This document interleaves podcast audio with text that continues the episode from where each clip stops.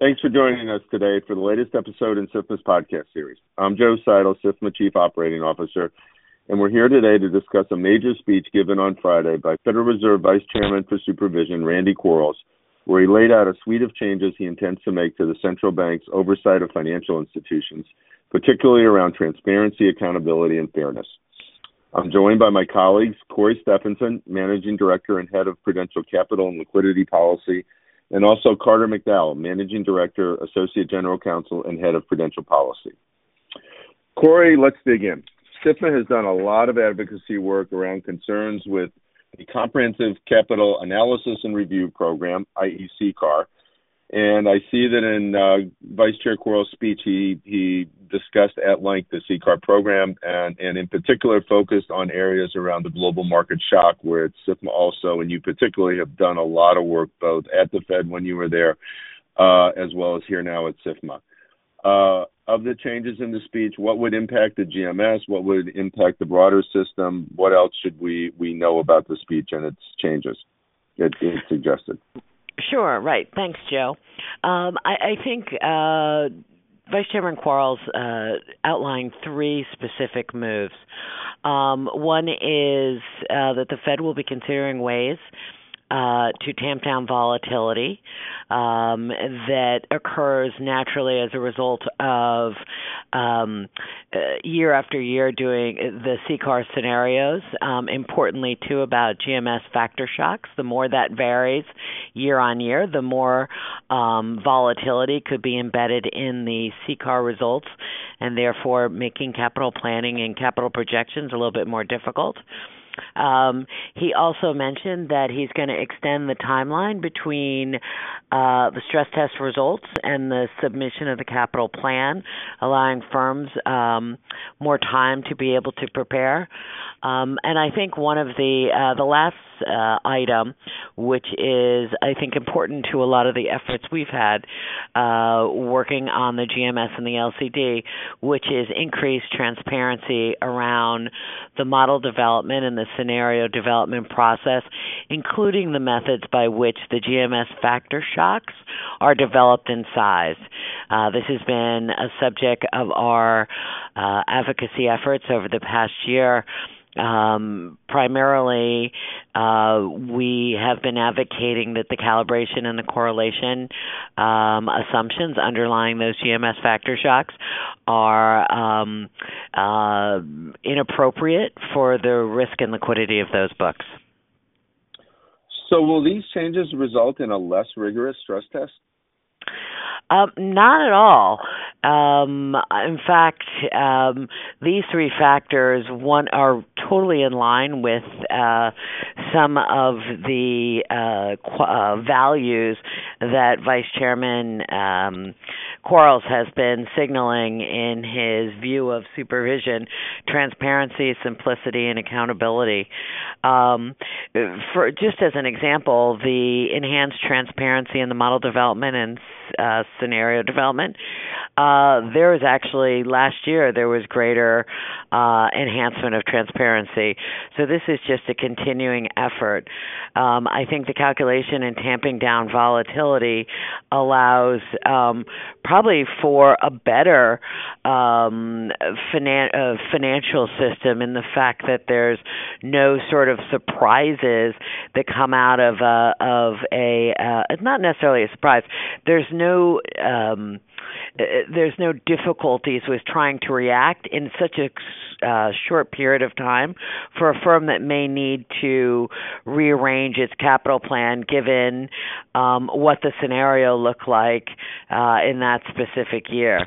So I don't think there's anything here that makes me think, and especially as someone who's a former supervisor, there's nothing here that says, "Wow, they're really reducing the severity um, of the stress test," and certainly the rigor of supervision overall. I think it's just being more transparent um, as to what expectations are and, and what they're looking to do. So, what is the impact of these changes on banks uh, that SIFMA works with most, most particularly the banks that are uh, heavily involved in capital markets activities? Um, so I think here the more transparency and the more known it is to firms in the capital markets. It, keep in mind the um, the stress test really uses GMS factor shock, so there's no real scenario.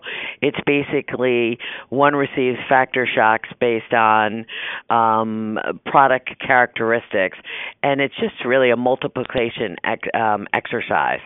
Um, so the impact here is the greater the transparency in that factor shock um, uh, portfolio, the more those banks can actually understand which way uh, the Fed thinks about the inherent risks of those products um, and can actually, uh, over time, start to re engineer their business decisions um, and their product mix. You know, in, in the speech also, Vice Chairman Quarles announced several changes to the LISCC program, uh, the Large Bank Supervision Program. Uh, what were those changes, and and and what would you say, uh, based on your experience, what were the what would you say the impact will be of those changes? Sure. So um, I think the most important one is that um, it's actually it's interesting because it's important because it it signals that now there's a formulaic way to how an organization is designated to be or placed in the LISCC portfolio.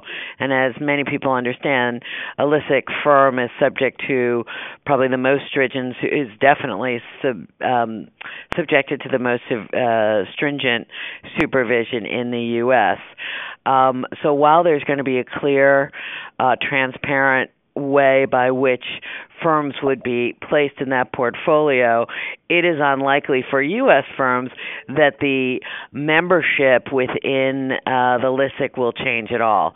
Where I think it's impactful is for those firms that are in sort of that tier two, um, and that tier two, I'm referring to um, the more tailored uh, or the tailoring uh, proposal or final rule that came out in 2019. Um, I think there, for the first time, firms have a very clear understanding of what is the type of risks and types of uh, activities, et cetera, which the Federal Reserve think contain more um, uh, more most significant risks that would put them in the highest or the the um, the category which warrants the most supervision. So that transparency allows firms, I think, to make a, a better educated um, uh, d- discussion and decision making process um, when it comes to acquisition or business changes, et cetera. You know, one of the things I noticed was that they are going to uh, ultimately uh, disclose their program manual. What, what, uh, maybe very quickly, what does what does that mean, and what do you think sure. Uh, that will uh, result in? so as someone who's a former supervisor, I applaud that. Uh, it is traditional uh, that the Fed has produced or published uh, for firms' reviews their supervisory manuals. So there's the commercial bank manual, the foreign bank manual, the trading bank manual, and a host of other manuals out there circulating. Um, one of the things, though, as time went on, for those banks that were subject to the most stringent of supervision, there was very little information out there uh, for firms to to understand what their uh, requirements were vis-a-vis other less less um, uh, systemically important organizations. And so this is the first time they're going to have a view into um, for many uh, for many risk categories what exactly um, the Fed is looking for in terms of risk management practices, et cetera, versus sort of regulating by supervisory letter. So importantly, they'll hear about really a lot more transparency on CLAR that's broader than just what was in um, uh, supervisory discussions and exam letters. Yes, thanks, Corey. And uh, maybe Carter, you can uh, share with us uh, some of the insights uh, Vice Chairman Quarles made about the foreign banks, and then what the impact uh, the LISCC uh, changes may have on some of them. Yeah, thanks, Joe. Thanks, Corey. So, as Corey indicated, since the financial crisis, the Fed has basically divided firms operating in the United States into several different categories. And depending on how much systemic risk um, you had within the United States, they subjected you to various levels of supervision. The most onerous level, which is where you had heightened prudential standards, applied to those firms that were in LISCC group, which is the Large Institution Supervision Coordinating Committee group, and that included all eight of the U.S. GSIBs and then four globally um, systemically important banks based on their um, footprint outside and inside the United States. This had been kind of a Hotel California type um, exercise, and so if you were changing your um, your size and the composition of your business in the United States, there was no way to get out of this portfolio until the speech where Governor Quarles indicated that they are going to look not just at the firms that are in it, but they're going to define how they go about deciding which firms should go into the various categories. He specifically laid out some um, criteria that were impacting this decision. He said that for the um, four firms that are in the LISCC portfolio, they have reduced their U.S. assets by more than 50%. They have reduced their U.S. broker dealer assets by more than 80% since 2008. And in fact, on an individual basis, those firms were less than 25% as systemically important in the United States as any of the U.S. GSIBs. And for that reason, he didn't think that they required being put into that category, and we would expect those firms to fall into a lower category and therefore be subject to less um, supervision going forward. That is also important for the U.S. GSIBs because it's, as I said, indicating that there now is a process for how you could de risk your institution and thereby potentially move yourself into a lower um, regulatory and supervisory bucket so that um, you know you wouldn't be subject to these heightened prudential standards. So we'll be watching that closely. And as Corey said, we'll also be looking at their publication of the um, internal LISCC procedures manual to see what ramifications that might also have for um, firms that fall into that category. Yeah, Carter, I think you bring up a good point um, about uh, the clarity the formula brings to the marketplace. And it truly allows organizations to evaluate their business strategy, their risk appetite, um, in order to either take the take the plunge and go to the um, go to be a much larger, more risk uh, risk intense organization, and then be subject to more uh, more rigorous rigorous supervision or stay in the category directly below, um, understanding that they may not get the economies of scale that they that they potentially would be looking for. And I think there are a number of banks that stand below that LISCC portfolio um, that are much happier understanding, or they know today, or they will know um, how and what um, that they how and what changes in their um, behaviors or strategies may push them into a different category. And Joe, can I add one more point too? I think it's really important here. We talk about this in a number of our podcasts and in our comment letters about the impact of the Fed becoming a principal regulator of the capital markets. And I think what you're seeing here is that these firms have dramatically reduced their involvement in the U.S. capital markets. And while that does potentially reduce their systemic importance within the United States, it also signals a lot less lending and capital formation that they're doing through the capital markets. And so I, I think it, it illustrates the point that we've been making that as the Fed tries to wring these risks out of the system, they may be impacting the ability of U.S. corporations to access the capital markets and the capital they need because, as has been demonstrated, um, you know, in a number of instances, is the capital markets provide somewhere between two thirds and three quarters of all capital formation in the United States, and the FBOs are big players um, in those markets. No, no, I, I, I totally agree, Carter, and I think uh, several of those points you made also uh, were made uh, uh, with with data behind it in a SIFMA research uh, report that was published last spring, I believe.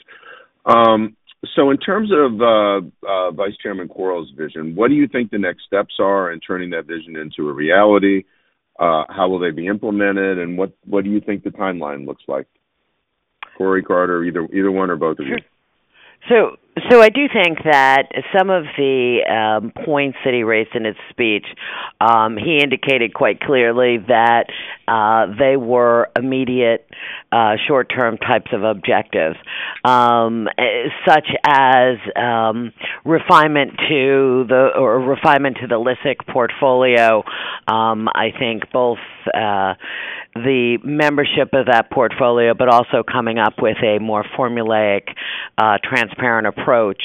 Uh, I think clearly the transparency uh, initiatives in um, the CCAR um, approach is something that's a near term 2020 uh, type of event. Um, had, I think, for example, and we didn't really touch on it, but the um, the guidance versus rule um, changes that are uh, being done, which is one is a review of current guidance to ensure that it complies with the Congressional Review Act. And then secondly um, a statement or a rule on you know the um, the meaning of what guidance is and how that differentiates differentiates from a rule, and that seems to be an interagency type of effort. I mean, that too likely will be something that's a 2020 event. I think other areas um, are going to be subject to additional study. So, for example, um, the effectiveness of the new rating system and looking at the interplay between qualitative and quantitative aspects for liquidity and capital. So, the way that uh, examiners um, nuance the rating based on qualitative aspects will be subject to study. So that's likely a 2021 event. Um, there are also um, things with regards to the SCB that it looks like it's a late 2020 type of event, although there is some indication that under existing rule you might see some tweaking. Yeah, I would just add that in unlike in the regulatory space where you have to do things pursuant to the Administrative Procedures Act and go out for notice and public comment, in the supervisory space many of these actions can be taken by the Federal Reserve without going out for notice and public comment and so they could be done relatively quickly. There are some areas where he has stated that he wants to get that um, public feedback through the notice and comment process and apply more transparency and efficiency supervisory process. But again, I think these are areas where the the work is already done on the Fed side, and so it could relatively quickly be put out for comment by the public since these are long-standing positions. A lot of this does not need to be drafted; it's already um, in the rule book and the, and the supervisory guidance manuals. Oh, that's terrific. That's terrific. Uh, well, on that note, thank you for listening today. To learn more about SIFMA's work in the prudential policy and regulatory space, please visit us at SIFMA.org.